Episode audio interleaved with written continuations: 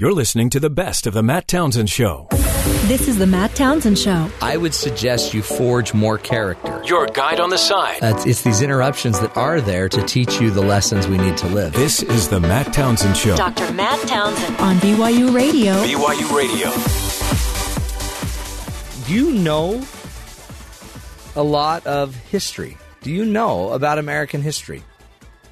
Could you sit down this holiday season and talk about some of these great moments and stories of valor and bravery on battlefields?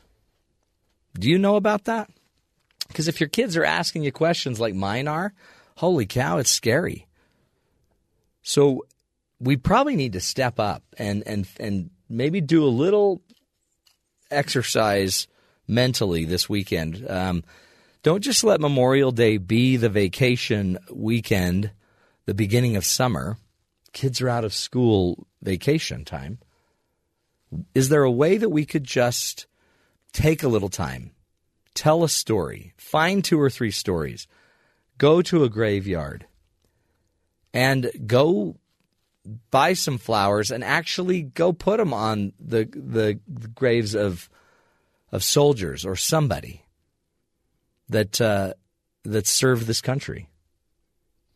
It's just an opportunity to teach your kids, your grandkids. We need these stories handed down. So one of the things I suggest that would really help is go find people that are in your family that have been a part of that have served in the military, and go tell their stories. Everybody has somebody somewhere in their family history who's probably been in the military. Go talk about it. If they're alive, go take your kids on Memorial Day and celebrate that person. If you have a neighbor that served in Iraq, take them something. Make an effort to go out of your way to thank somebody in the armed services, in the military. There will be parades. Go look for the parades in your area.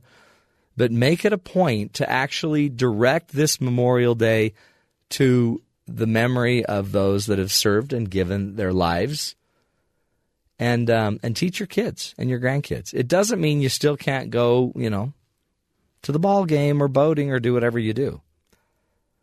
But it's powerful, folks. And Memorial Day it's a day. I also remember vividly going with my family to the to cemeteries, getting all the flowers out, taking care of the sites of my family members that had passed away, and also to hear the stories. I remember sitting in the back of the truck and the uncles talking about those that had gone to war and what had happened and who died where and how that happened. And I remember hearing the stories.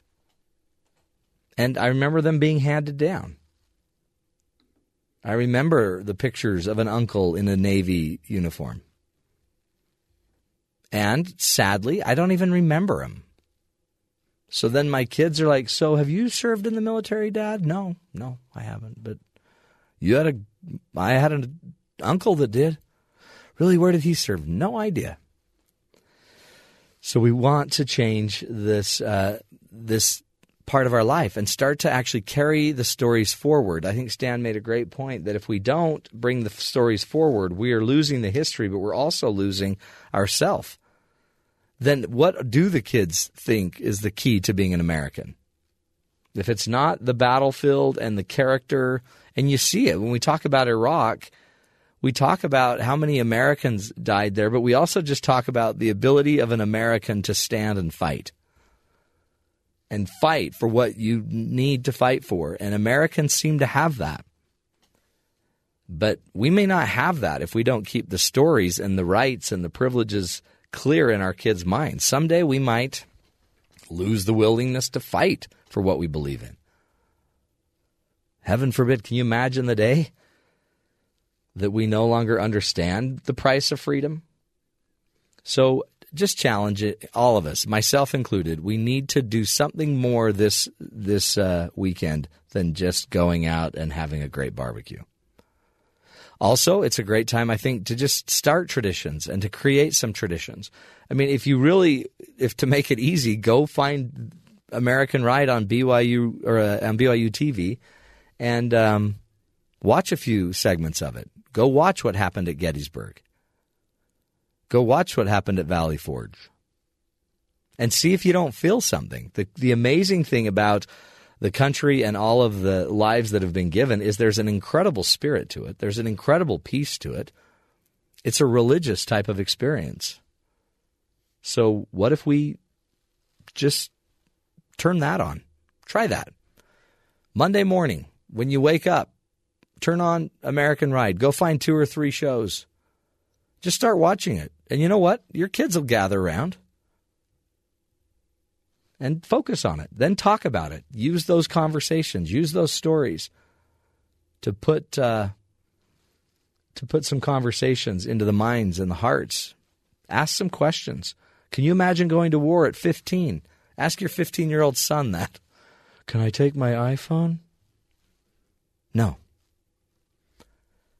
There's just a lot of great things we've been given and blessed with, and so I challenge you to make it a point this year to talk to your kids about it. Also, make it a really important point to connect to those other generations that are older, your grandparents, your great-grandparents. They have so many stories. And go ask them about the war. One of my favorite guests, go look up in our podcast. I did a show with a man named Terry Herschel, and it was phenomenal, a Vietnam vet. And all he does is he tells the stories about Vietnam. And you see, this is a guy that saw the people closest to him dying regularly. He was a medic. And I sit there and I think, wow, he's lived through all of that and is willing to talk and share and is honored. You know, at assemblies, they honored him recently. But nobody knows what that man went through for our country. And he doesn't want to talk about it very much. It was painful. It's hard to go back to. But he will share it if he thinks it'll move the life and the heart of a child. So go find those stories, folks. They're out there everywhere. All you got to do is listen to the stories of the vets coming home from these wars. They're losing arms. They're losing legs. They're losing their lives. So let's make a difference on this Memorial Day. That's the challenge from the Matt Townsend Show. Everybody, let's go do it. Make it better and make it a tradition in your family to always honor the great blessings of being an American. You're listening to the best of the Matt Townsend Show. You know, we always joke, laugh about the millennials and how they're not leaving home. They just keep boomeranging back. But you know what? There's something to that. And Christine Romans, our last guest, just brought up the fact that they have such a great relationship with their parents. That's not all bad. Well, yeah, but people need to grow up and they need to learn to be on their own. Sure. Okay. Yeah. And they also need to learn to relate to their parents. So you may already have that great relationship with your kids. You may also be wondering, you don't want to enable it, right? You don't want them to never learn how to get on their feet. So that idea she was bringing up of maybe if they come back, you basically create a contract with them. And I'm a big believer in that. And you sit down and we create a win-win. And you talk to your millennial and you tell them what's a win for you and what's a win for them. I loved Christine's idea that you have the millennial be in charge of your technology. If they're going to live at home, you be in charge of your technology. Let them be in charge of the technology in making sure you've got the best router and the best Wi-Fi numbers. And I mean, use that. And let's have a plan for how you're going to pay off your debt. So the way I would do it is to make sure the child's getting ahead, not just, getting comfortable, but that they're getting ahead in their debt. So I'd probably sit down with them and have them set some goals, have them explain what their goals are, and start making sure that maybe in a quarterly meeting or something, we just talk about how things are working. I'd also maybe, be careful about giving them their free space, give them enough free space. It doesn't mean you always have to make every meal for them. You might even want to negotiate that. Should I plan on making a meal for you? How does that work? And what happens when we bring friends over, and all of those discussions that need to be there. But you're not going to get very far with your millennials if you just have a bunch of ideas like they're just no good. You know, they're just weird. These kids aren't the same. They're not going to be like a baby boomer. They're not going to be like a Gen Xer. They're just different. And your child is even different from that. So there are some, millennials that Christine was calling Henrys, high earners, not rich yet, Henrys.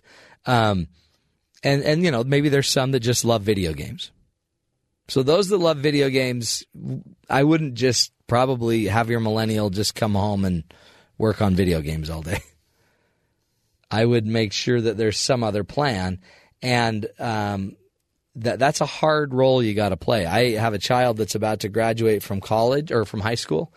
And, it's time to set some new rules and some limits. And he's incredibly smart and yet doesn't love school and yet is incredibly talented online and has built, websites and YouTube pages and knows how to get traffic to them and knows how to make money online, and all legal and ethical and moral. So we've got a really big plan for him. When school's done, he's going to get a job. We're not even going to pretend to send him to college yet. He's going to get a job. And we're going to negotiate a really good deal where he can live at home, but he's got to get learning what a work life is like. And it's hard because he can make money, putting together a wedding video for some couple and make great money and get it done in a day's work, and then doesn't have work tomorrow. So everybody's different. So don't just assume that any age, difference is going to automatically be a millennial. Figure out your child. Figure out what their wins are. What do they need out of the deal, and what do you need out of the deal? Be sure that you also share your win. To make a win-win, it's got to be mutually beneficial. You both have to be winning. Don't assume you know what their win is. Well, your win is that you get a place to sit and eat. Well, that's not always a win. They might be able to get that somewhere else, and it may not be better for them. Figure out what their win is, and also be willing to voice what your win is. I'd also make the arrangement short-term and evaluated regularly. Let's evaluate it today. Let's evaluate it every quarter. Let's just sit down and see how we're doing. Is this agreement working for you? Is it working for me? I would really tie it to some other goals like financial debt payments, advancing, or money, aggregating money, so that these people can go out and get into something like a home, or if they're dating somebody, eventually get married or whatever. So it's a plan. Everybody is different. And I think in the end, you're going to want to stay close to these people as well. We talked to other guests last week that so many people are just, they're big into just getting away from everybody, going, make their big money in New York. And when they get to New York, they find out that that's not what makes them happy. What makes them happy is being at home with their family and seeing their family and being close to, a lot of other benefits. So talk to your kids, for heaven's sake. Let's just figure this out. We can figure it out together. We're smart people. This is The Matt Townsend Show. Trying to broaden your mind as we help you find the good in the world. We'll be right back. Stick with us.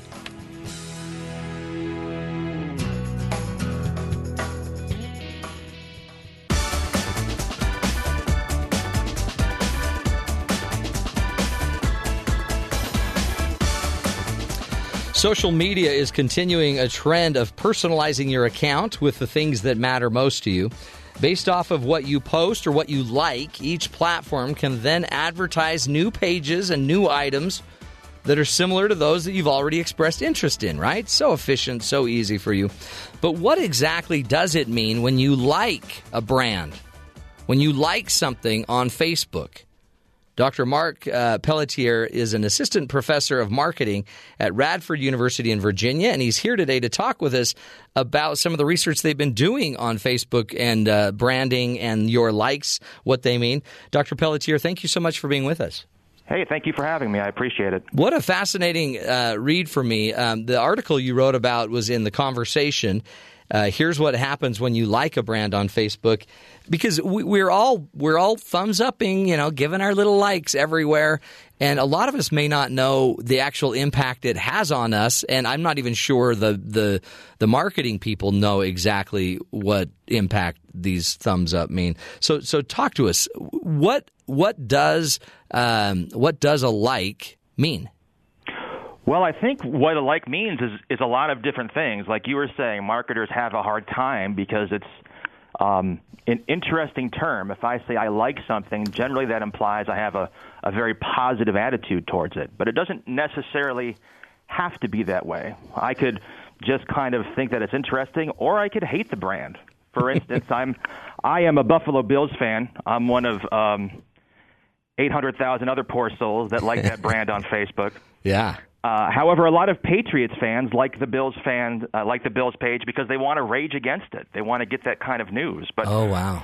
For me, it's more of a very big expression of who I am and what's important to me, because Facebook is public and it's social at all times. So when we like something, it's not just that we're engaging in this communication with that brand.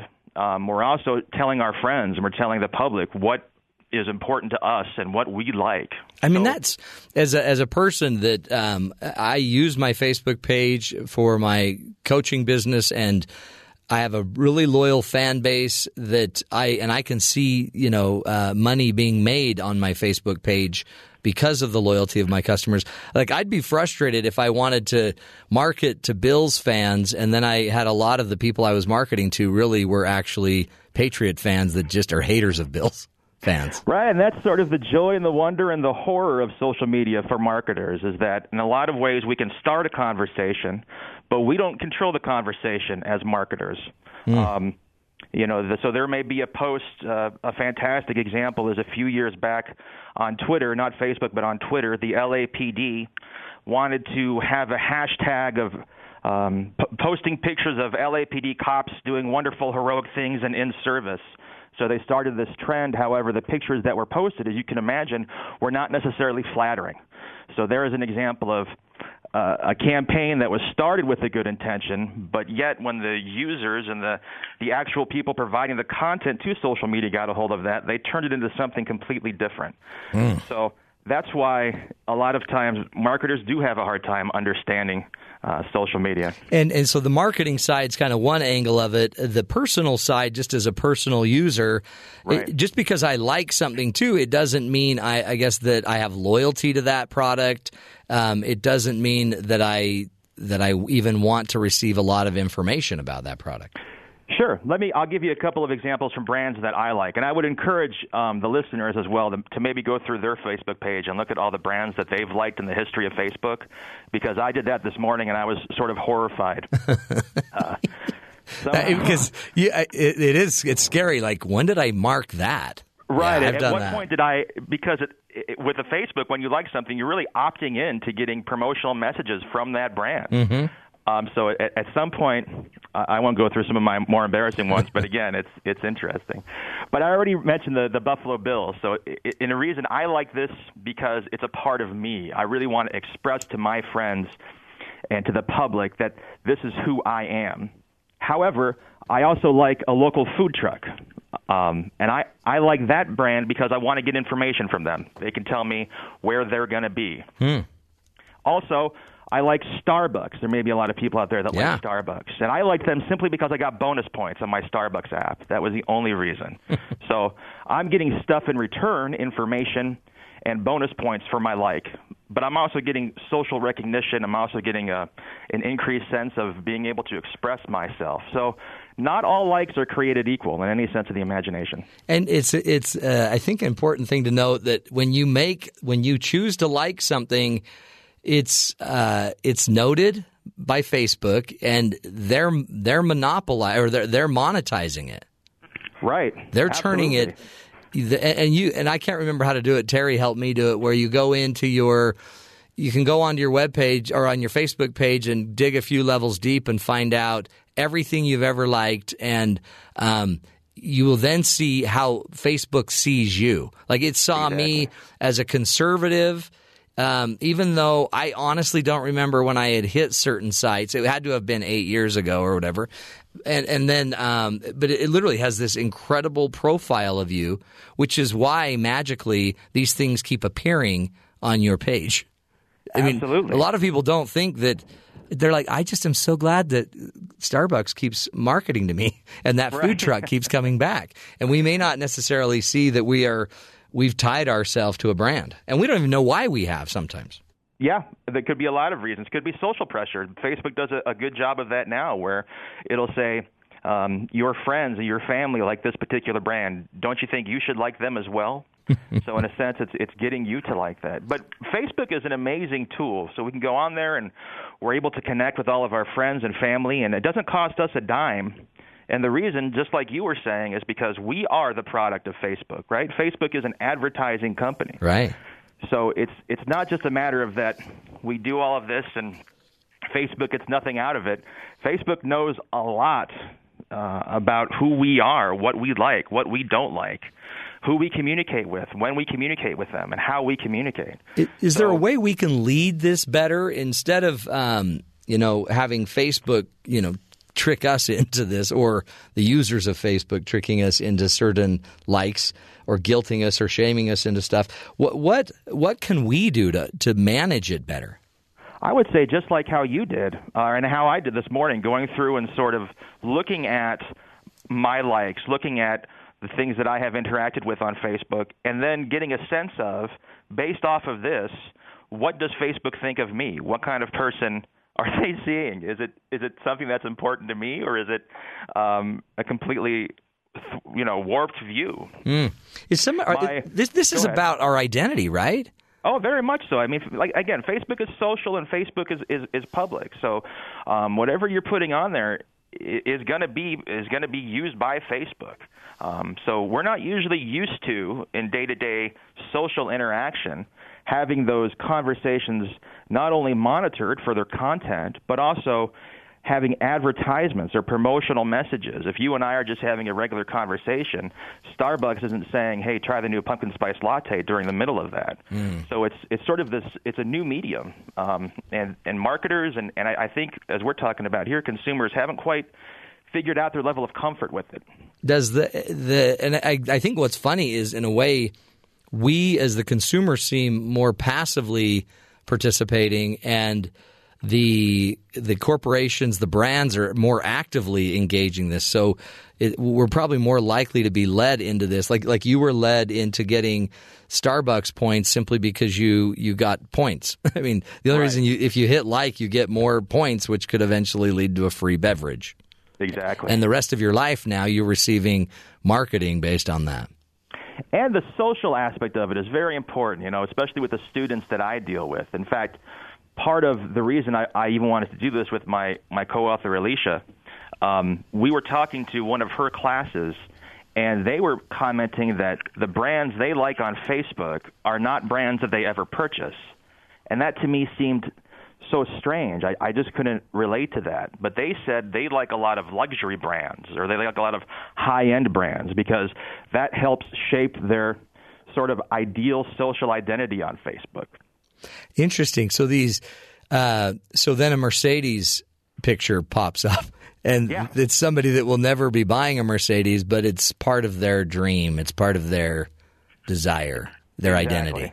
Exactly, and that's a big part of marketing as well, And if I'm on Facebook and I want to be known as a Mercedes person, and all of a sudden I start getting Mercedes ads, then that could be a very positive thing for me, Facebook and my friends see me this way, and for these teens and young adults, that's an extremely powerful tool. It's so amazing. I mean, I'm looking at Bentley Facebook pages. So now everyone thinks I have a Bentley, or I want a Bentley. Exactly, and I'm thinking, okay, no. I told my wife last night I want a Learjet. And she's just like, well, there you go. Where would you park it? I don't know. If you can afford a Learjet, you don't need to worry about where you can park it. It's that's the problem. I can't afford one. But it's on my Facebook page. Another interesting thing that comes up, it seems like, is, like as you're talking about socializing and the social side of this, like social movements, Black Lives Matter, Blue Lives Matter. You make one or two. I mean, and you can feel impassioned about, a clip you saw of someone being treated improperly. And the next thing you know, you're part of a movement, not even knowing you're part of a movement. You just keep getting the feed. Yeah. And there's been some criticism of that, because as we're sitting here and we're talking about what a like means to a brand and what a like means to a consumer, very important, social movements such as that. If I simply like something, that's a very passive way to engage in that. There's some criticism saying that just by liking that doesn't mean that I'm contributing to that, right? So if I may like some sort of breast cancer awareness, but yet believe that that's actually doing something for that cause other than giving somebody a number or letting Facebook or somebody know that I'm interested in that, that would prevent me from actually giving money or time to that particular cause. Interesting. It takes place of true activism and getting out and fighting for the cause because I liked it on Facebook. Exactly. Wow. It's almost it's a counterfeit to real involvement. Right. Exactly. And just like we're saying, all likes are not created equal. Some can be passive, some can be aggressive, especially for those types of movements, as opposed to actually getting out and doing something. I'll just like it on Facebook. Well, and it's funny because you feel like you're actively involved because you see it 3 times a day. Yeah, exactly. And I have already liked that. Yeah. And in fact, even with some of our responses that we had for the brands, this term like is very funny, again, because it insinuates there's a positive attitude, but in some ways it's really a passive acknowledgement that I've read it and I acknowledge what you've said, but I don't necessarily want to comment or repost it or anything like that. It's a very passive type of communication. Oh, I've seen it, and because I've seen other people telling me all the time, you can't make money on Facebook because your likes aren't very valuable, and I see it very different. But mine came kind of more naturally, just people naturally wanting to be a part of what I was talking about. But it all depends, really. And I guess some of that, because you can people are out buying likes, right? Yeah, I mean, these companies are aggregating them. Like we talked about, the Starbucks, that's really a bought like. Yeah. I'm trading that for bonus points. A lot of sweepstakes entries. If you like us on Facebook, you can get an entry into our sweepstakes. That would be different from, as you're describing, your fans. Those are much more passionate. You probably have much more of a two-way interaction, which is the joy of social media, right? You guys can communicate in real time.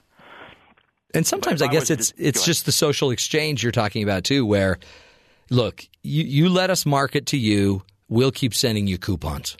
Exactly. So it's a win-win, but it doesn't. But like you're saying, that doesn't mean loyalty. That just means, And what's the difference between that and a say I subscribe to an email list or something like that? That's just old school marketing. That's really just sort of a one way, one to many type of communication. The joy of social media is I can communicate and see feedback from my customers in real time.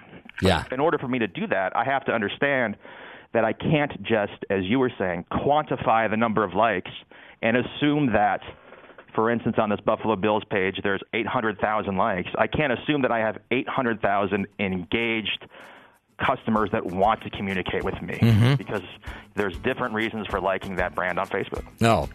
It's interesting stuff. Let's take a break, Mark. We're speaking with Mark Pelletier. He is he's walking us through some of his research on Facebook and likes. He is an assistant professor of marketing at Radford University and currently resides in Christiansburg, Virginia. We'll get into it, folks. We're talking marketing, likes, and loyalty on Facebook. Stick with us. We'll be right back.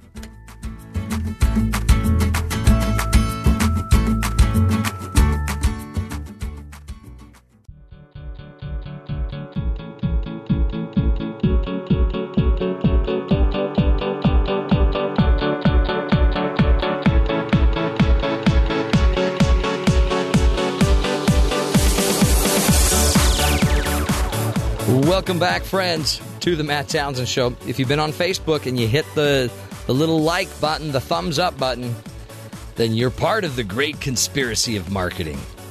No, you're part of the social network, right? And when you are a part of liking something on Facebook, then it makes you a member of a community, right? Then you can get all the great benefits of certain brands.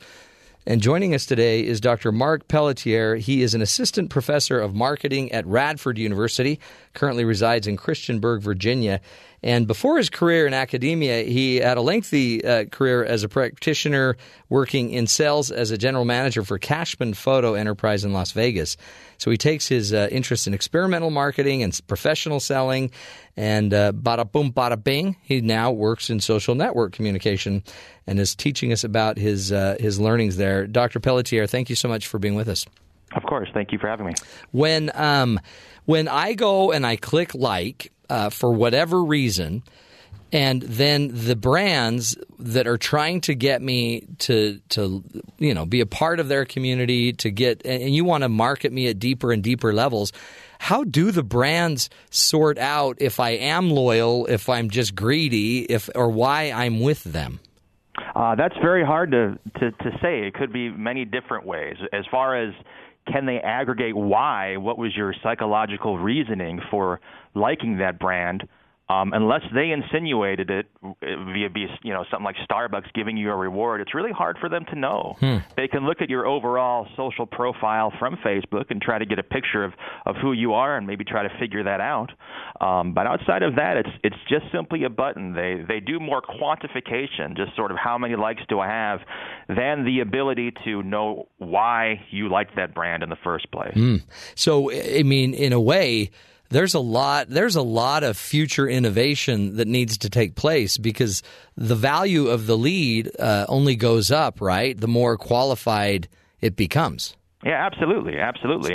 And part of the problem that they're facing is, like we talked about in the previous segment, was customers don't necessarily like this, like marketers knowing everything about them. There's a sense that maybe they know a little bit too much, so I can't qualify unless I have the proper kind of information. It is. It's going to start. Do you sense a future battle between privacy? Because Facebook's been able to just take advantage of it forever, but eventually and capitalize on it in major ways. But it seems like more and more the battle of privacy is going to come up. I think it will come up. I think it'll come up with older Facebook users, of which there are more and more. Facebook is less popular with students now than it ever has been. But I think with older consumers, it will become a problem as people are more aware of everything that is known about them, as people are more aware that when I do interact, every interaction I have on Facebook is measured and used for advertising and promotional purposes by Facebook, and they're doing very well with that. However, I think with younger consumers, I think with, so for instance, like my students, I don't think that they even give privacy too much of a concern at all. Isn't that amazing? Yeah, I guess they've never had, it's just always been part of their life. These were the kids that we were shooting videos of everything they did. Yeah, absolutely, absolutely, and this is how they communicate. It would be like saying, "I want to take your social interaction away from you," and that's just not going to be an option, you know. These sites and this way of communication is extremely popular and extremely well used. So yes, I believe there will be privacy concerns, and I believe that they're valid. I just don't know if it's going to be enough to keep people away. People are on Facebook, on social networks, and they love them and enjoy them. See, I got mad, Mark. I was mad at Facebook. I'm going to be honest with you because I was aggregating this great kind of fan page, had an incredible relationship with them. I thought the exchange was I keep bringing other eyes that they can market to. And by me bringing good content. So I thought that was our deal. I bring the content, aggregate a database, and they can market to it. But what I didn't realize is they could also take it away from me and start. So then they started throttling how many of my people I could reach with my own message. Wow. And I had to start paying for – if I wanted to reach my whole group, I had to pay more. And have you noticed that? So I mean, I can send a message to my 45,000 people, but it's not going to necessarily get to everyone. And I noticed that – but if I want it to make sure I get it to everyone, then I can just pay more. Wow, yeah, so that's interesting. And so they're making money not only off of the information that they're gathering from your listeners, but also from you trying to reach those listeners. My own people. But these are I aggregated these people. Right. I worked for these, and then they were able to throttle that list. So as a businessman, I started thinking, maybe this isn't quite worth it, because at what point can I never get back to my own list? You know what I mean? And without continually paying Facebook. Meanwhile, they're still marketing other people to my list. Right. So it's I think it's a weird experiment. But again, the companies keep paying for it, and I can see where I make money on it. Do you sense is Facebook are they the giant? Are they the number one money-making social media site? Absolutely. That they know how to do it, I guess. And yeah, absolutely. But think about it too. So if it's a social networking site, and I want to go on there to talk to friends, even though we could have a whole other segment about what really are Facebook friends, but talk to my friends and my family and people that I know, and express my opinions and my concerns, and go on there and brag about things that I'm eating or places that I've been. That's really only valuable if Facebook has those people on that network, right? Right. So Facebook's value is going to be the amount of people, the quality and the amount of people that I know on that network. Yeah, that's true, Yeah, so as they make it more difficult for you to communicate, they're going to – it just makes sense for their business model. Oh, that's right. Try to keep and get as many new people as they can. That's why whenever there's this – thing that goes around that Facebook is going to start charging. No, they're not. They don't want to start charging because they want to have as many people as they possibly can on there. Well, and so what will happen, I guess that's what will happen. So a guy like me will not spend money on Facebook, which if enough of us did that, then the markets would demand. They'd change their policies. They'd throttle less. Everyone would get back on. All the businesses and brands would get back on. And it's just market forces. Yeah, exactly, and that's even taken place. I mean, GM a couple of years ago decided that they were going to still have an active Facebook account, but stop advertising on Facebook. So they were going to try to still engage with their customers, but on Facebook you have some advertisements on the side of your page. Right. They were going to stop doing that. They didn't have enough return on investment for that. See, that's so good. It's even sort of how do we figure this out. Like we said, we're not used to having advertisement, promotional messages in our social conversations. So as interesting as it may be for us, marketers are still trying to kind of figure out, where does that play? How do I fit into that? What advice would you give as we wrap this up to the end user? Like, I look at my wife, who is a Facebook expert. She's the one that's helped build my page. And I think but I mean, because now you can do everything on Facebook. You can have it be your news aggregator. You can have it be everything. Is there anything that would empower the end user more when it comes to their brand selection and just their choice of likes and dislikes? I would say just knowledge. Understand what Facebook is, the business model that it has, the role that you as a consumer play in really being the product of Facebook, that it is an advertising company. If you enjoy and you get a lot out of the social interaction and the communication on Facebook, then keep doing it and enjoy it. Don't stress out too much about it, but be knowledgeable of what you're telling Facebook and what you're telling advertisers about yourself. Yeah. Buyer beware, and get in and read the fine print just so you can see where you fit in the hierarchy. Mark Pelletier, thank you so much. Great work there. Keep up your great work at Radford University as well.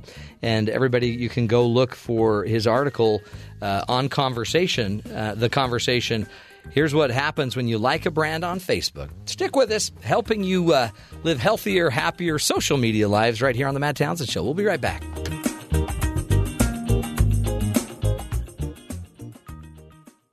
You're listening to the best of The Matt Townsend Show.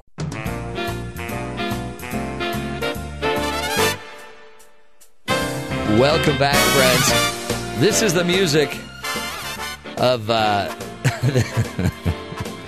This is your new music for Heather Ann Johnson. Hadge, we call her. She's America's top family coach. Hadge, you're soaking in it. Thanks, Heather Ann Johnson, for being here. Heather is a coach extraordinaire, a faculty member here at Brigham Young University, where she teaches families how to be healthier and how to be happier. She has a website, familyvolley.com. Now, you wanted to talk about the fact that we may be messing our kids up. Yes, again. We overload them. We give them all of these roles they have to play. They've got to be killer students. They've got to be top of everything. Sports, athletes, musicians. Yep. We do. Until their head blows. It's exactly right. We call it activity overload, and it's a very real thing. We've got our kids in so many things nowadays.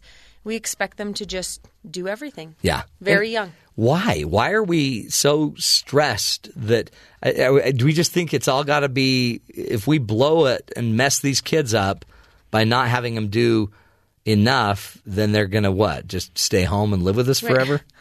Or heaven forbid, play. Yeah, have a life. Relax, think a little bit. Be a child. Yeah, be a kid.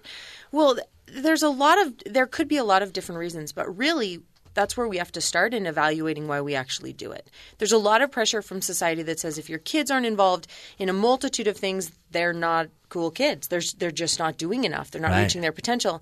And then there's always also that thought where it comes back to us, where we're better parents the more things our children are involved in, right? Which is so sad. Why is there this stigma that, if I'm able to say, yeah, my kid swims and plays the saxophone and does this and does this and does this, that makes me a better mom. Right. And it doesn't. And so the first thing we really want to do when we're thinking about if our children need to be involved in a lot of things, we need to take a step back and really evaluate the motives for why we're doing it. And oftentimes we'll find that we're doing it more for ourselves than actually we are for them. Right? Even that thought, you hear it all the time. Men tend to follow this path a little bit more where it's an unfulfilled dream. Mm-hmm. I was so close to that dream in college. I've got to get my kids. Somebody's got to get there for me. Right. And so we push and we push and we push.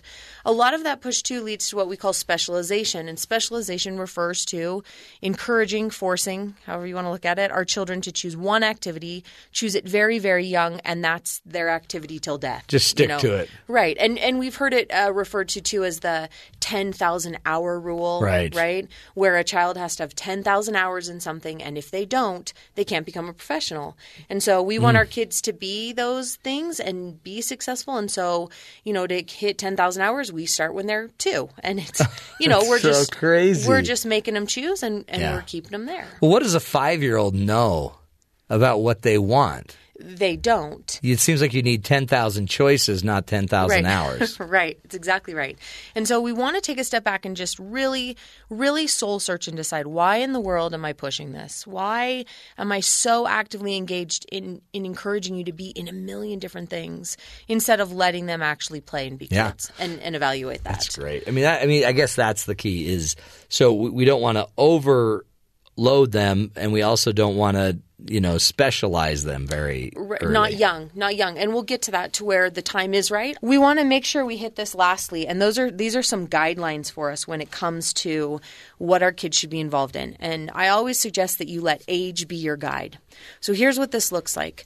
Children need no more than the number of hours per age per week. Okay. So to explain that, if you have a 4-year-old, they don't need any more than 4 hours of structured activity a week. They're 4. An 8-year-old, 8 hours of structured activity a week. The rest should be play.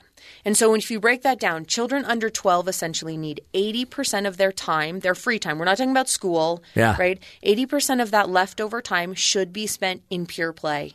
Play is where they discover, where they create, where they cooperate, where they fight and figure it out, where they figure out what their physical abilities are. So 80% in unstructured, 20% in structured. 13 to 15-year-olds, the recommendation switches to a 50-50 split, 50% in structured, 50% in unstructured activities. And it isn't until our kids hit 16 that we suggest they start to choose a specialization where they spend 80% of their time focused on one single thing. That's great. And isn't it interesting that 80%, yes, goes to structured activities, but there's still that 20 that is highly suggested they play. Just relax. Just relax and play. They also suggest that pickup games, things like that, randomly playing your instrument, that can do more than the structured lesson, to where it's, they just grab some kids from the neighborhood. and they play basketball, let it be unstructured. Let it be by choice with the fun behind it. So those are some really solid guidelines. Great. Look at your children, look at their age, see where they fall, and then see how close you can get to those splits. And you will watch your family in a million ways settle to this very comfortable place where you start to grow together as a family, opposed to feeling like you are just in a rat race to grow these, you know, superhumans that, to be honest, very few of us have kids who actually get to the professional level. And honestly, it's just not going to happen. And then even when they do, it's 3 years. Right. It's different. And then they still have to go sell insurance. Right. And remember, the key here should be to focus on what creates successful families. Specialization and overworking our kids, that does not show links to successful children. What does show links to successful children are families who eat dinner together, children who are taught to work, children who are taught to manage and maintain their emotions. That runs the gamut every time we look at kids, right? Developing relationships with them, teaching them a growth mindset that they can work hard. Those things are always linked to successful kids. And allowing failure. Overload. It's exactly right, which comes with that growth mindset, this idea that you can fail and it's not doomsday. You can work harder, refocus, and succeed. So if you want to know where to focus, instead of so much the activity overload, focus on what we do know creates successful children. Put your energy there. Is there a recommendation for 46-year-old men and the balance of fun and organized, structured activities? Yes, I think you in your life you have too much structured and not enough fun. I totally agree. Will you write a note to my wife? Sure, I can. We need less structure. I'll sign it at the bottom. She'll be like, I don't even care about this. Whatever. Heather Johnson, thank you so much. You can find out more at familyvolley.com. Go check out that website and all of the other great insight that she has. You're soaking in it, folks. She's the bomb. Stick with us. This is The Matt Townsend Show.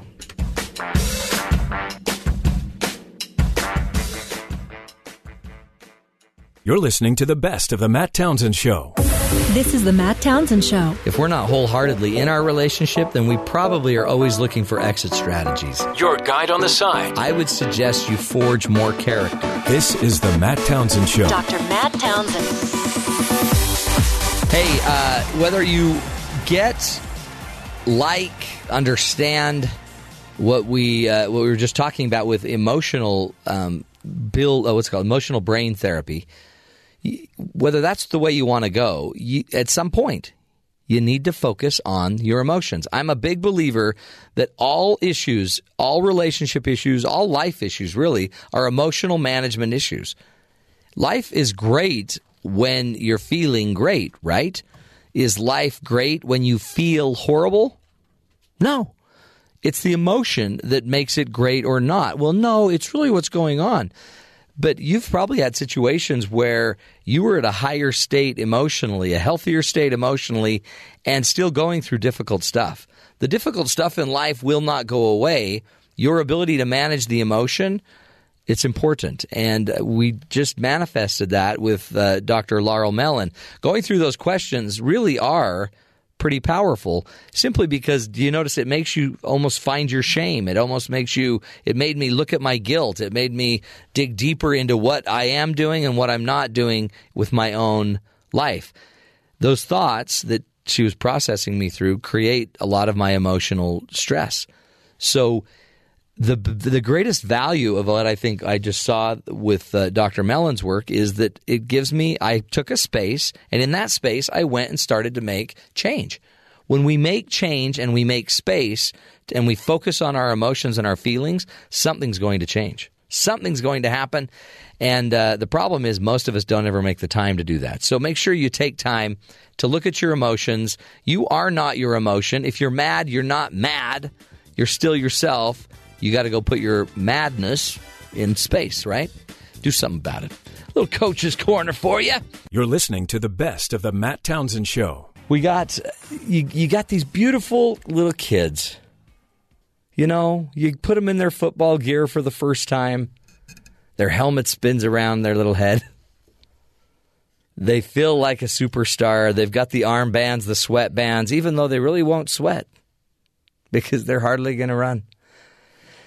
And yet you, the entire time, are you thinking about them being an NFL quarterback?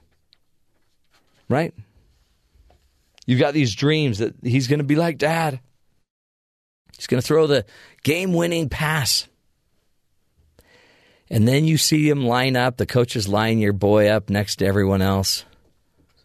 And just to have a little, you know, a little workout, everybody run to the fence. And as they all run to the fence, you notice your boy doesn't run as fast as the others.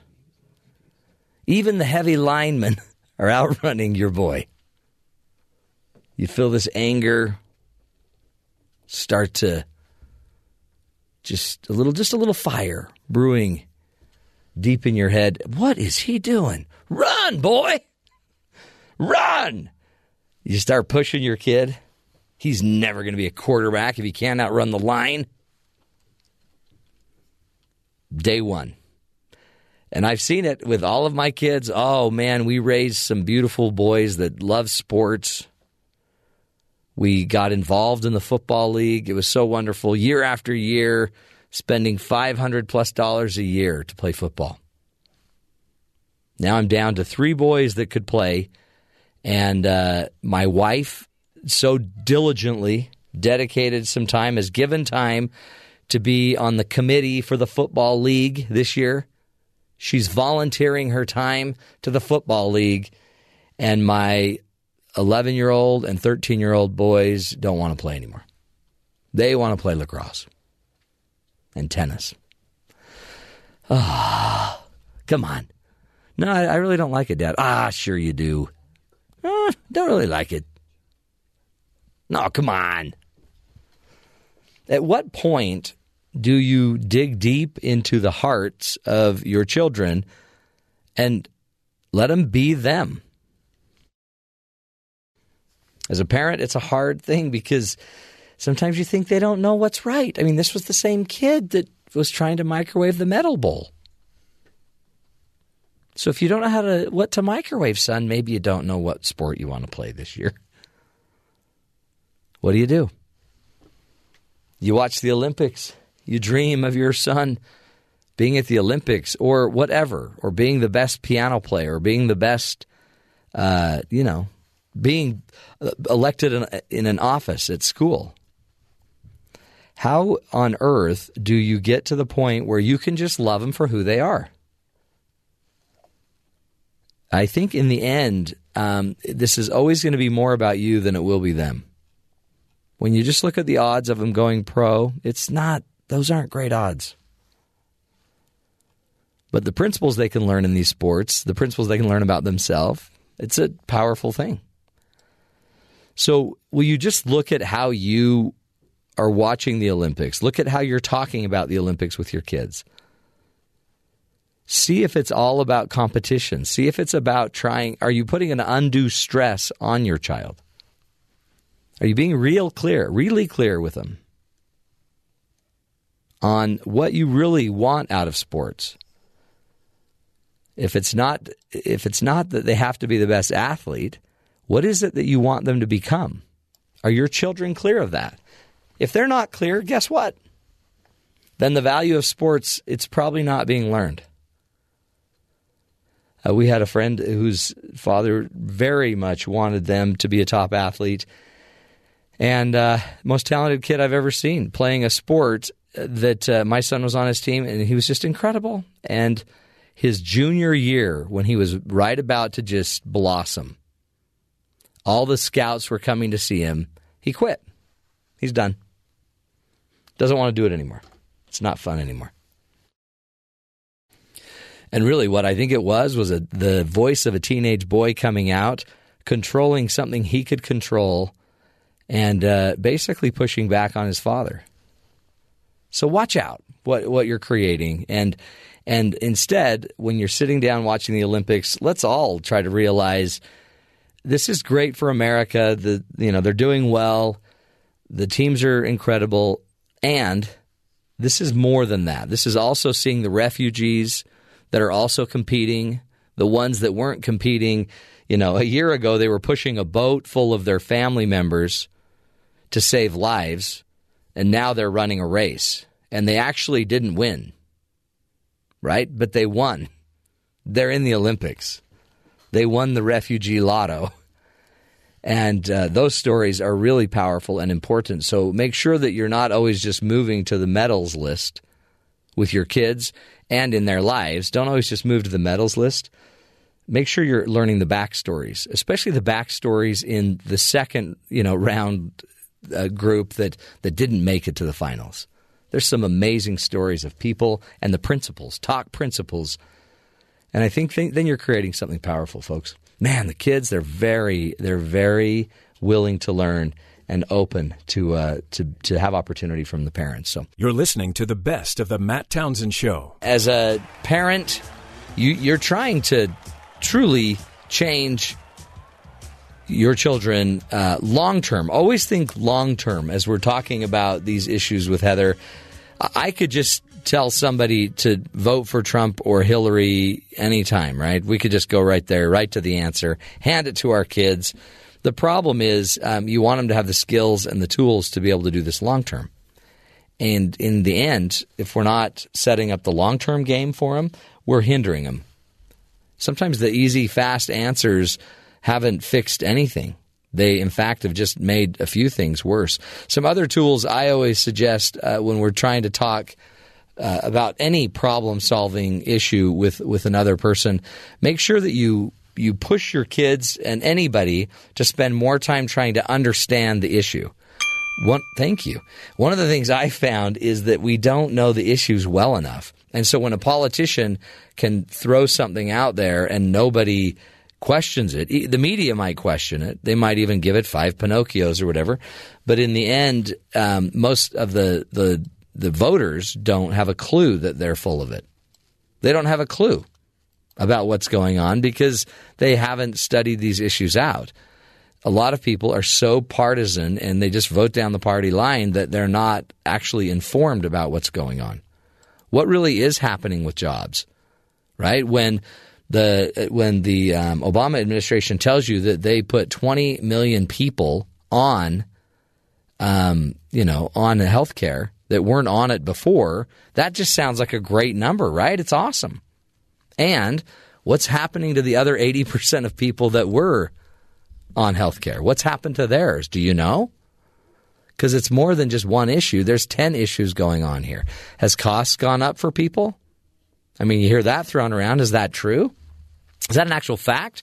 So anyway, broaden your own pool of understanding. Make sure just as a listener or as a voter yourself that you avoid being overly simplistic, sensational, or even sensitive. Thank you. We have so many people that are just so sensitive to what others are saying that it starts fights. It starts – I listened to all these outtakes that came from the Trump camp, all the outtakes that came from some of the Clinton camps, and you're sitting there thinking, are these adults presenting, political arguments, or are they just highly sensitive people freaking out on each other?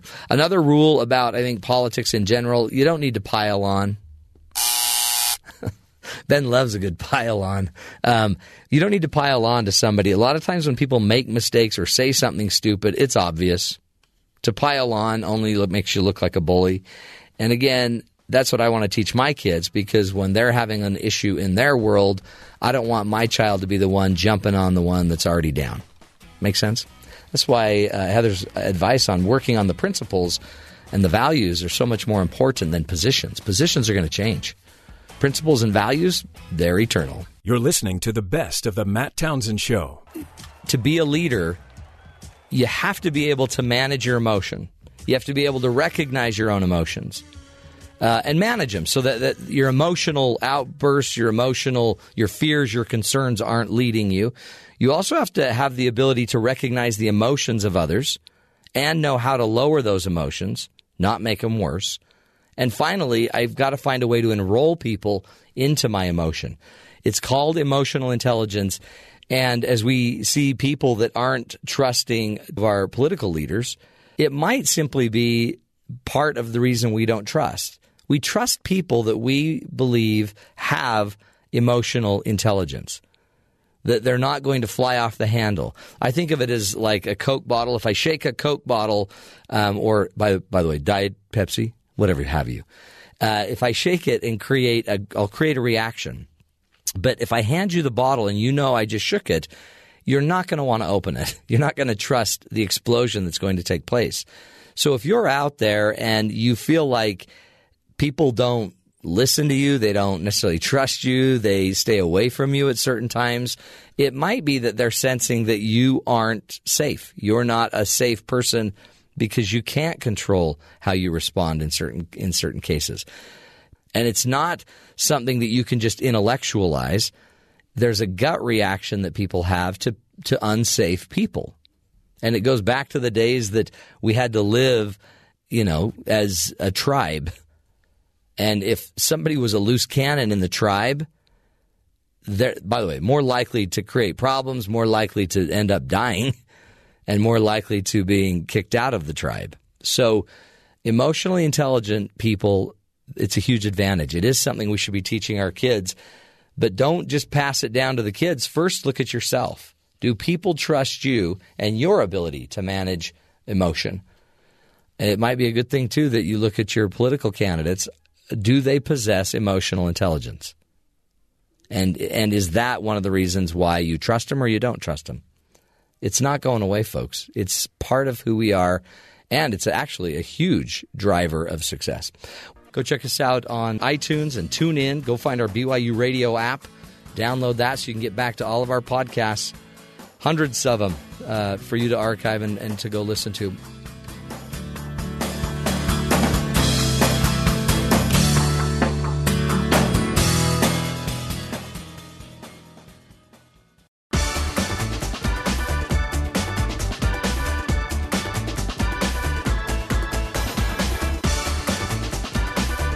Welcome back, friends, to the Matt Townsend Show.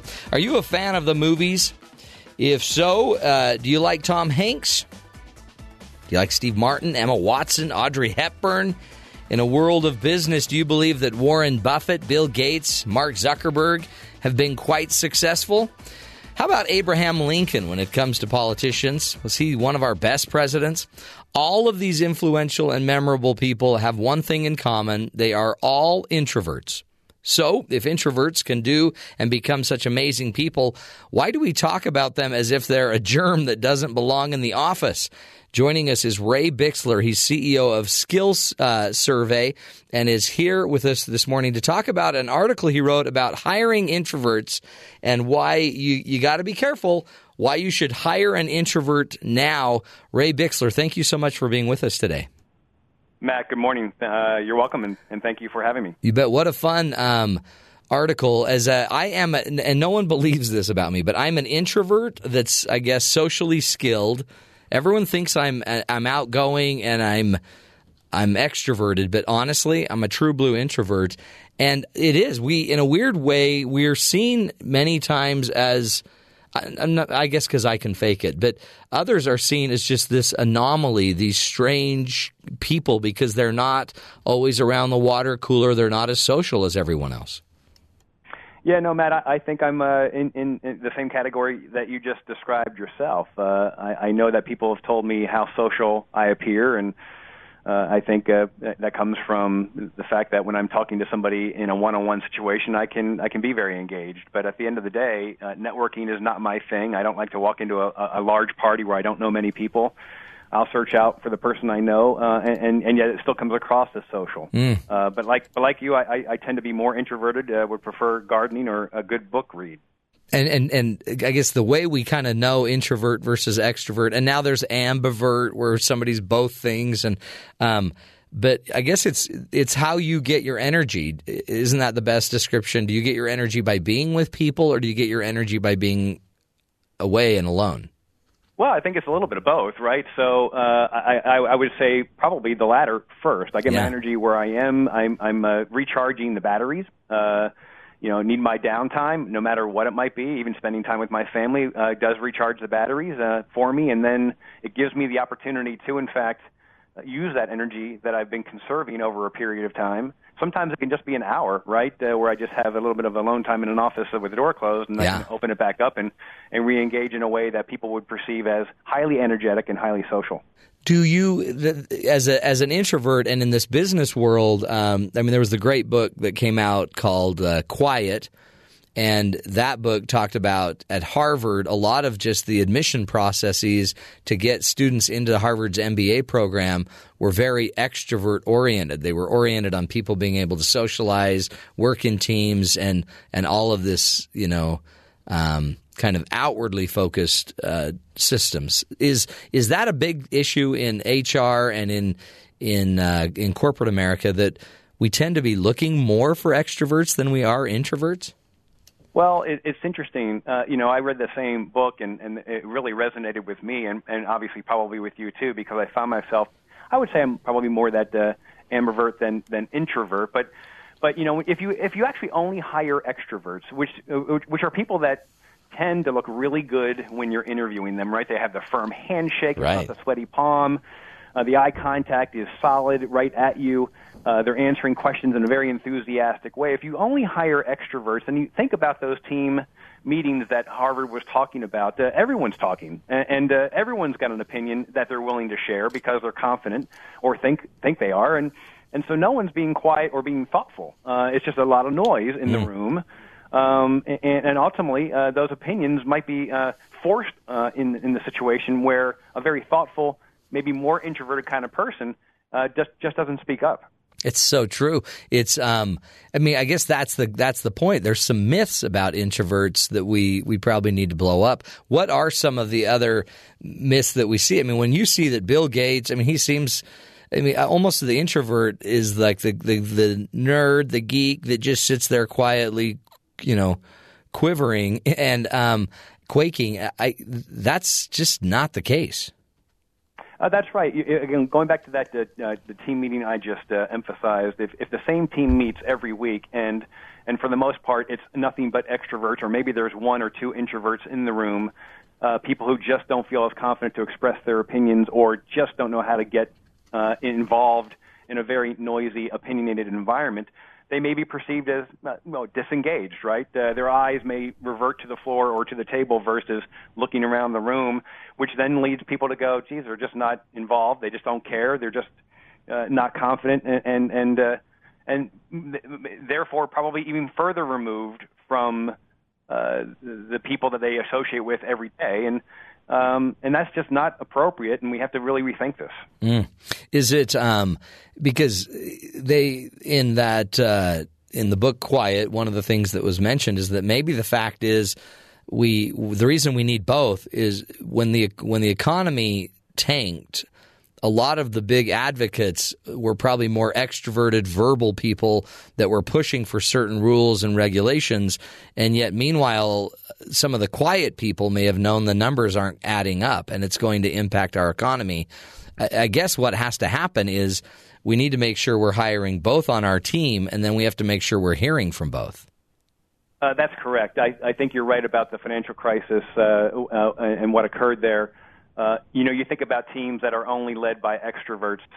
They'll do things very quickly. They're very urgent, and yet they won't go through all of the progressions necessary before making a decision. Have you looked at it from different angles, from different perspectives? Slow down for a moment. I mean, at the end of the day, while we are in this ever increasingly sped-up world, it is important to slow down. And if you don't have people on your team that you trust and that you get involved. And that's a really important part here, get involved. You won't slow down, and you will make more mistakes than had you had them involved and maybe were a little bit more thoughtful. What is it about our culture, do you think, and especially in corporate America, that makes hiring the extrovert such a desirable thing? Well, you think about things like Facebook and YouTube and Twitter. And think about our political season right now. I mean, we're in the middle of it. Yeah. It's the loudest ones that are making a point that will resonate with some people. It might strike people as being confident. Just shouting doesn't say you're confident, but the louder you shout, some people take it that way. You know, people you think about, again, I just mentioned Facebook or Twitter. You know, there are people who just want to make their point repeatedly in one of those two forums, And those that are introverted might be sitting there thinking, geez, I should reply, but I'm not going to because I just won't be heard. Right.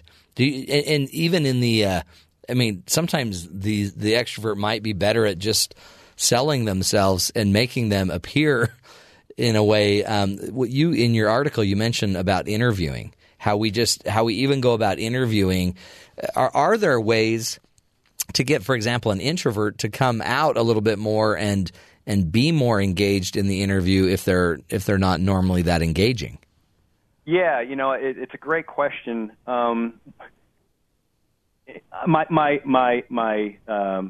thought immediately is one aspect of some organizations' interview process would tend to not be favorable for introverts at all, and that would be when companies do a panel interview where they're going to have somebody walk into a team of a group of 4 or 5 people who are sitting literally across from them. So true.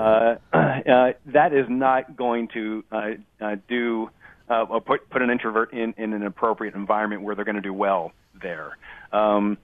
And we just went through this where now I'm questioning why I did it recently. I know why, because I wanted 6 people on the team to meet with the 3 finalists that we had for this one position. And I just thought that it might be best for the people to meet a couple in one-on-one situations. And, yeah, more efficient. Exactly right. And ultimately, now that I'm talking to you, Matt, I recognize that I probably put a couple of people in some situations that they just weren't going to be doing well in. It's so true. And that might be just how we do this, right? We've always done it that way. We just interview by panel, except all of a sudden you might be making it a bigger problem, especially when the job itself isn't going to be done by panel, right? Like if the guy's going to be sitting or a gal are going to be sitting in their office by themselves, crunching numbers or making something happen by themselves, and then you make them do a dance publicly to determine if they're good enough for that role, it is a little backwards. I guess it's just habits we're doing. No, that's right. It speaks to, again, that everyone just has too much on their plate, too much to do, and so panels are becoming more popular now to be more efficient and give people more time to do their day jobs while they also need to interview, but it is not putting those introverts in the best situation possible. Where if they were in these one-on-one interviews, they probably would shine and do a much better job. And so, therefore, we tend to hire more extroverts than introverts because of that.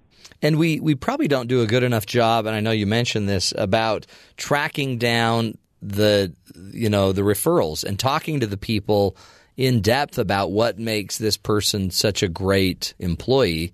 I should go talk to the people that have worked with him for 10 years. Well, that's right. We have a couple of people on our team right now who, in fact, would be right there as defined as introverts, and they've been with us for years, and yet, we need to improve on the reference checking too. That is where the introverts do have an opportunity to shine, where, in fact, you might get feedback from a reference who would say, and we've seen this, we were really cautious about bringing on Joe before we decided to do so because, quite frankly, he just didn't shine in that interview. He was kind of awkward and shy, and yet we took a chance, and we are telling you, take the same chance because he really ended up being a superstar for us. I mean, can you imagine Bill Gates in an interview in college? No. I mean, he would have been just quirky and awkward, or even Warren Buffett, probably quirky and awkward, and yet now we esteem them to be these great leaders and innovators simply that would have been overlooked if we had just done it the traditional way. Let's take a break, Ray. We're speaking with Ray Bixler. If you go to his website, skillsurvey.com, you can find out more information about the many services and consulting help that they give there. Ray Bixler is the CEO of skillsurvey.com and is the author of an article that we have been picking away at, why you should hire an introvert now. You don't want to miss that opportunity, and you may be overlooking some serious talent when you don't pay attention to the introvert-extrovert issues that go on with human lives. We'll take a break, come back, continue the discussion with more with Ray in just a minute.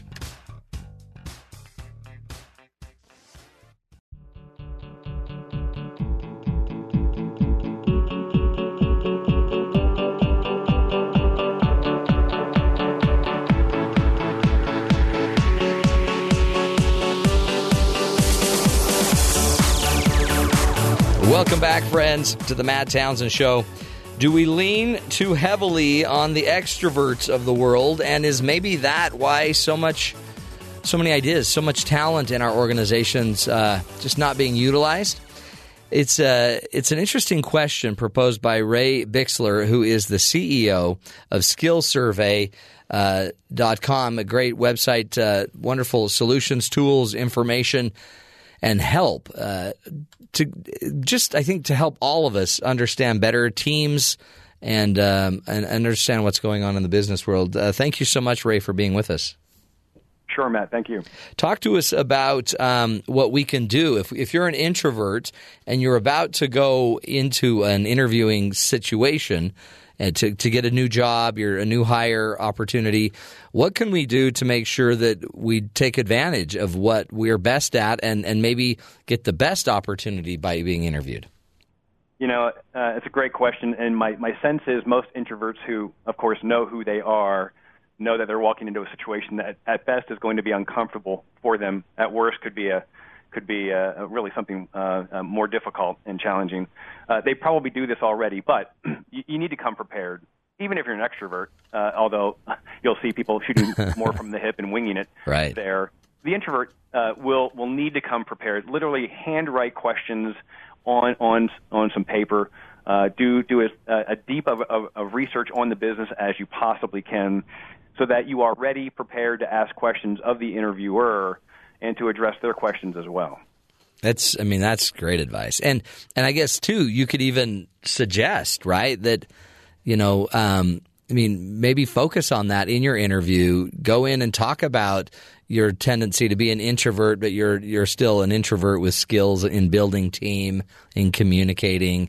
One of the things I guess as an organization we could do is assess these new recruits and evaluate what they are. Are they introverted? Are they ambiverts? What are their skill sets?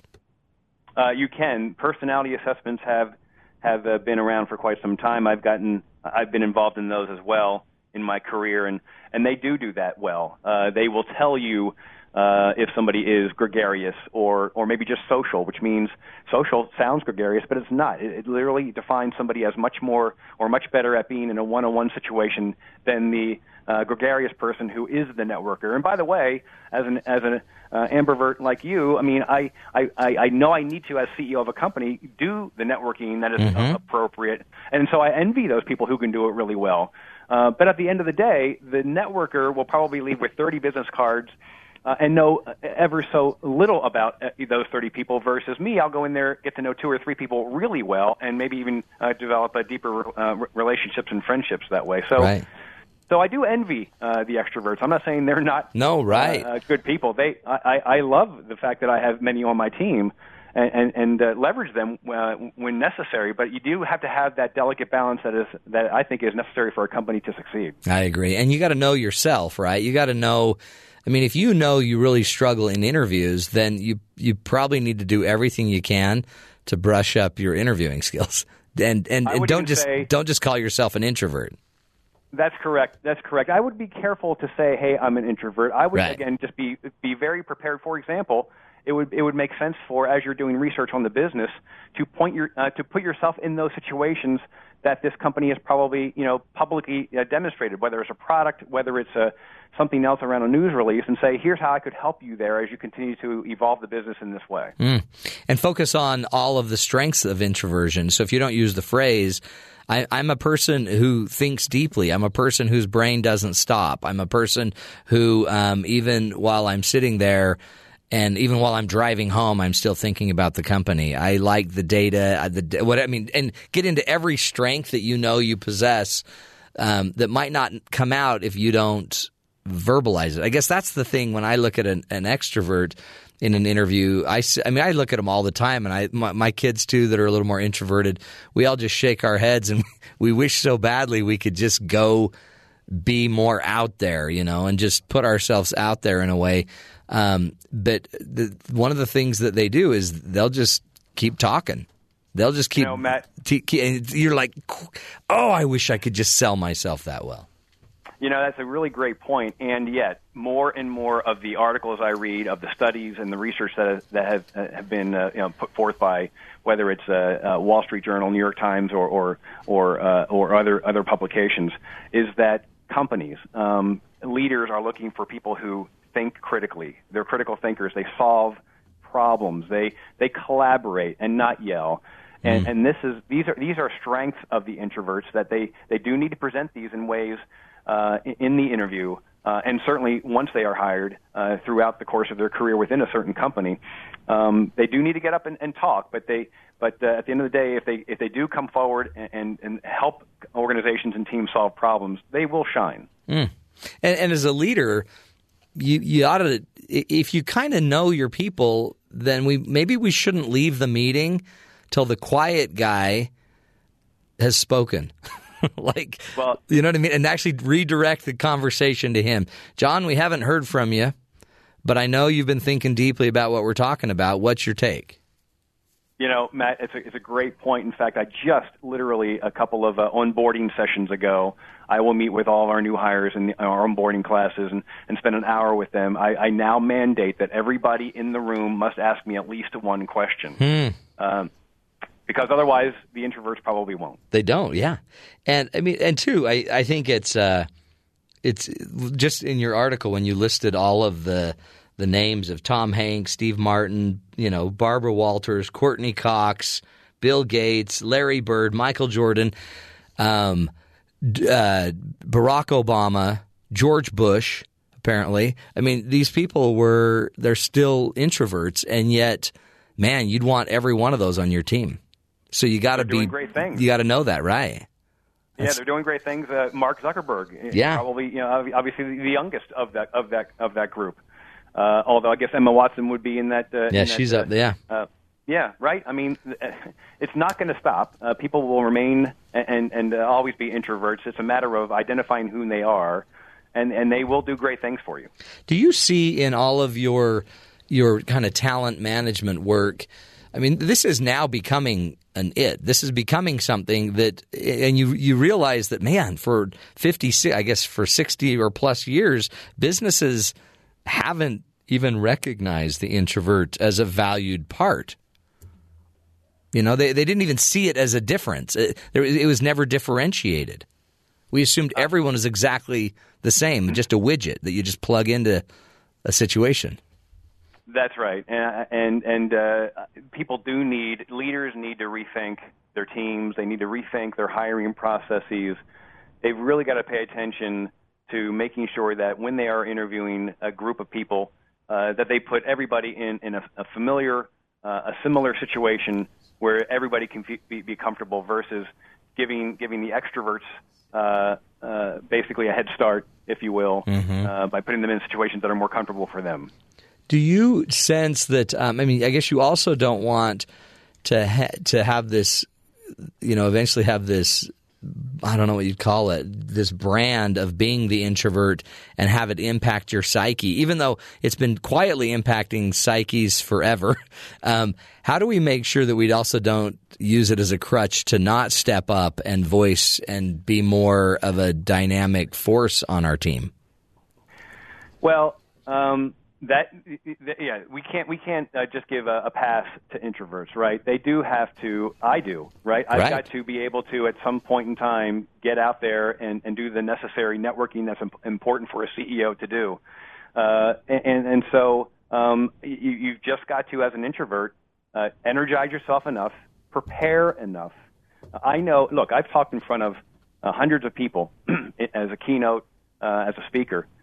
I know going on to that stage, if I'm prepared, I'm going to do just fine.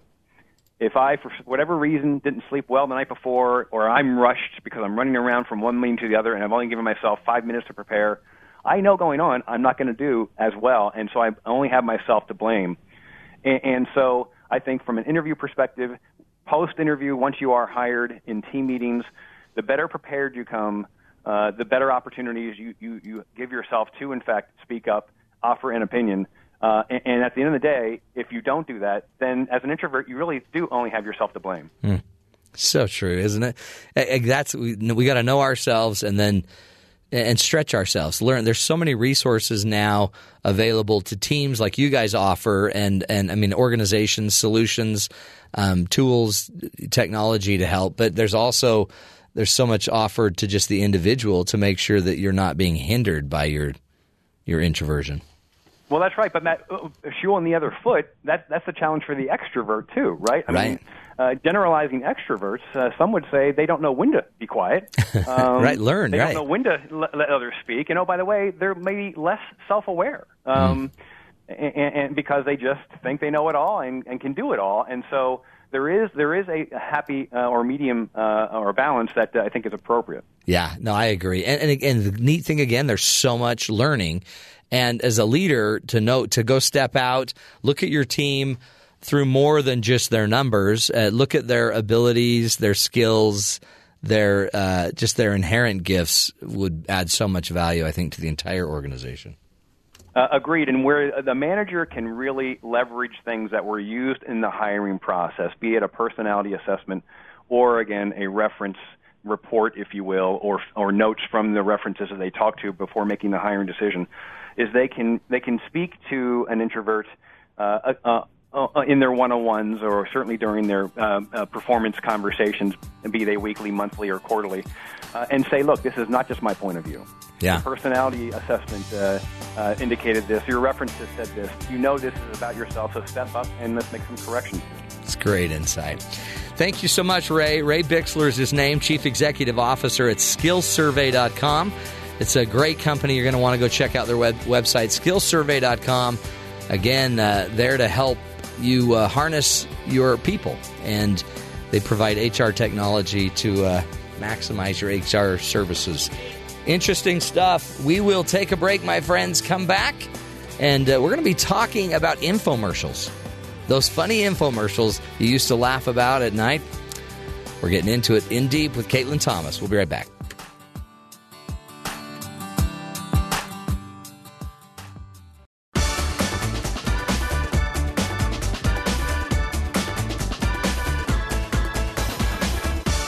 Welcome back, friends, to the Matt Townsend Show. Have you ever heard of the Ginsu knives, the Sham Wow, or a Chia Pet? How about those as seen on TV aisles at the grocery store? Ever actually stopped to check out those products? Infomercials have been one of the top-selling markets in the nation for years and years now. And even though we make fun of them, they are still in business and making lots of money for people. Caitlin Thomas is here to help us this morning to talk about infomercials, why we love them, and why they are so successful. Hello, Caitlin. Hello. How are you? Good. I can't stop watching it. No, this is not the problem. I've been watching an infomercial that I've been following for years, and every time I watch it, I got to go buy it. Exactly. Well, that's the thing. Hawaii chair. The holidays are coming up. I know. I mean, it's not Halloween yet, but people start. My mom starts shopping for Christmas, in July. Does she really? So I just thought we would debunk this phenomenon, like that it's that it doesn't work. I mean, it must work because they keep doing it. I actually have his name's Rohit Bhagava. He's a business expert. Says that they work because one, they have a story behind them. Yeah, they are always shown to be needed for an average person's needs in their home. And they also show the product in action, which doesn't happen very often. And so it makes you feel like you're getting the better deal.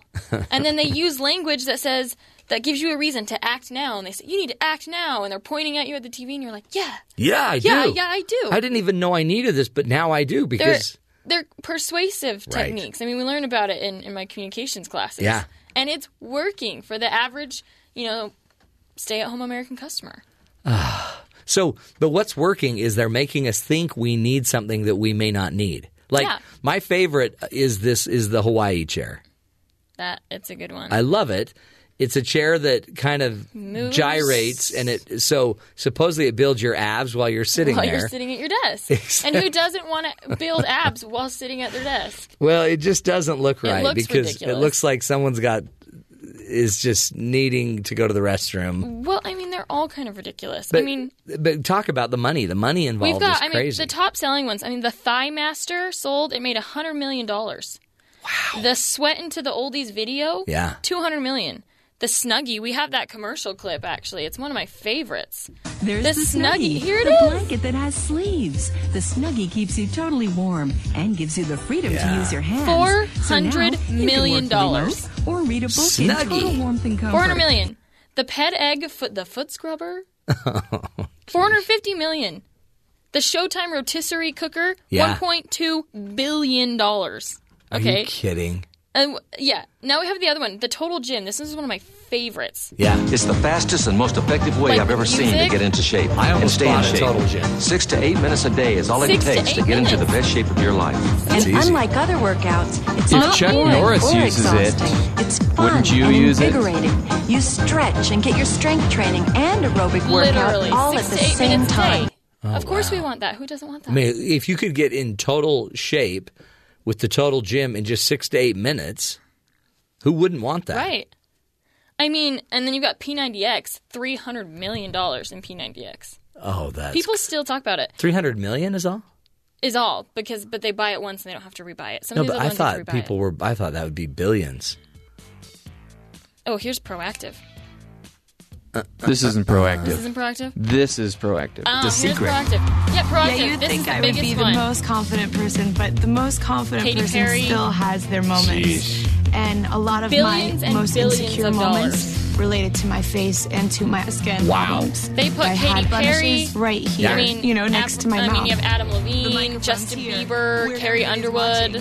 Doing these commercials. That's how, listen to the music. Because that would be for, like, acne, right? Right. And so it's really a pharmaceutical being sold as just an infomercial. It's amazing. Crazy. What's your favorite? Well, mine was the Hawaii chair. That's always a favorite. I love the Ginsu knives because they slice and dice, and you can metal. You can cut through a can, and then you can cut a tomato so thin that you could read a newspaper through it. Why is that? Who doesn't want to do that? For like tomato spectacles or something? Yeah. It's just crazy the money these people are making. So this holiday season, just watch out. Just don't fall for the trap. If you don't need it, don't buy it. Yeah. I think Confucius said that. Yeah, that was Confucius. If you don't need it, don't buy it. I am going to go get the GLH hair thing, though. The spray that colors your bald head. Because I'm sure it looks like hair. Yeah. It's spray paint on your bald spot, but no one's going to notice. No. Just be smart. Be smart about your shopping. Could waste hundreds of dollars on these products if you're not careful. Been there. Done that. 3 payments of $19.95. Guess what, people? That's still $60. It's still $60. However they do the math, it's still... However they try and frame it. You're still getting taken advantage. Just be careful. The Snuggie, I recommend it. Yeah.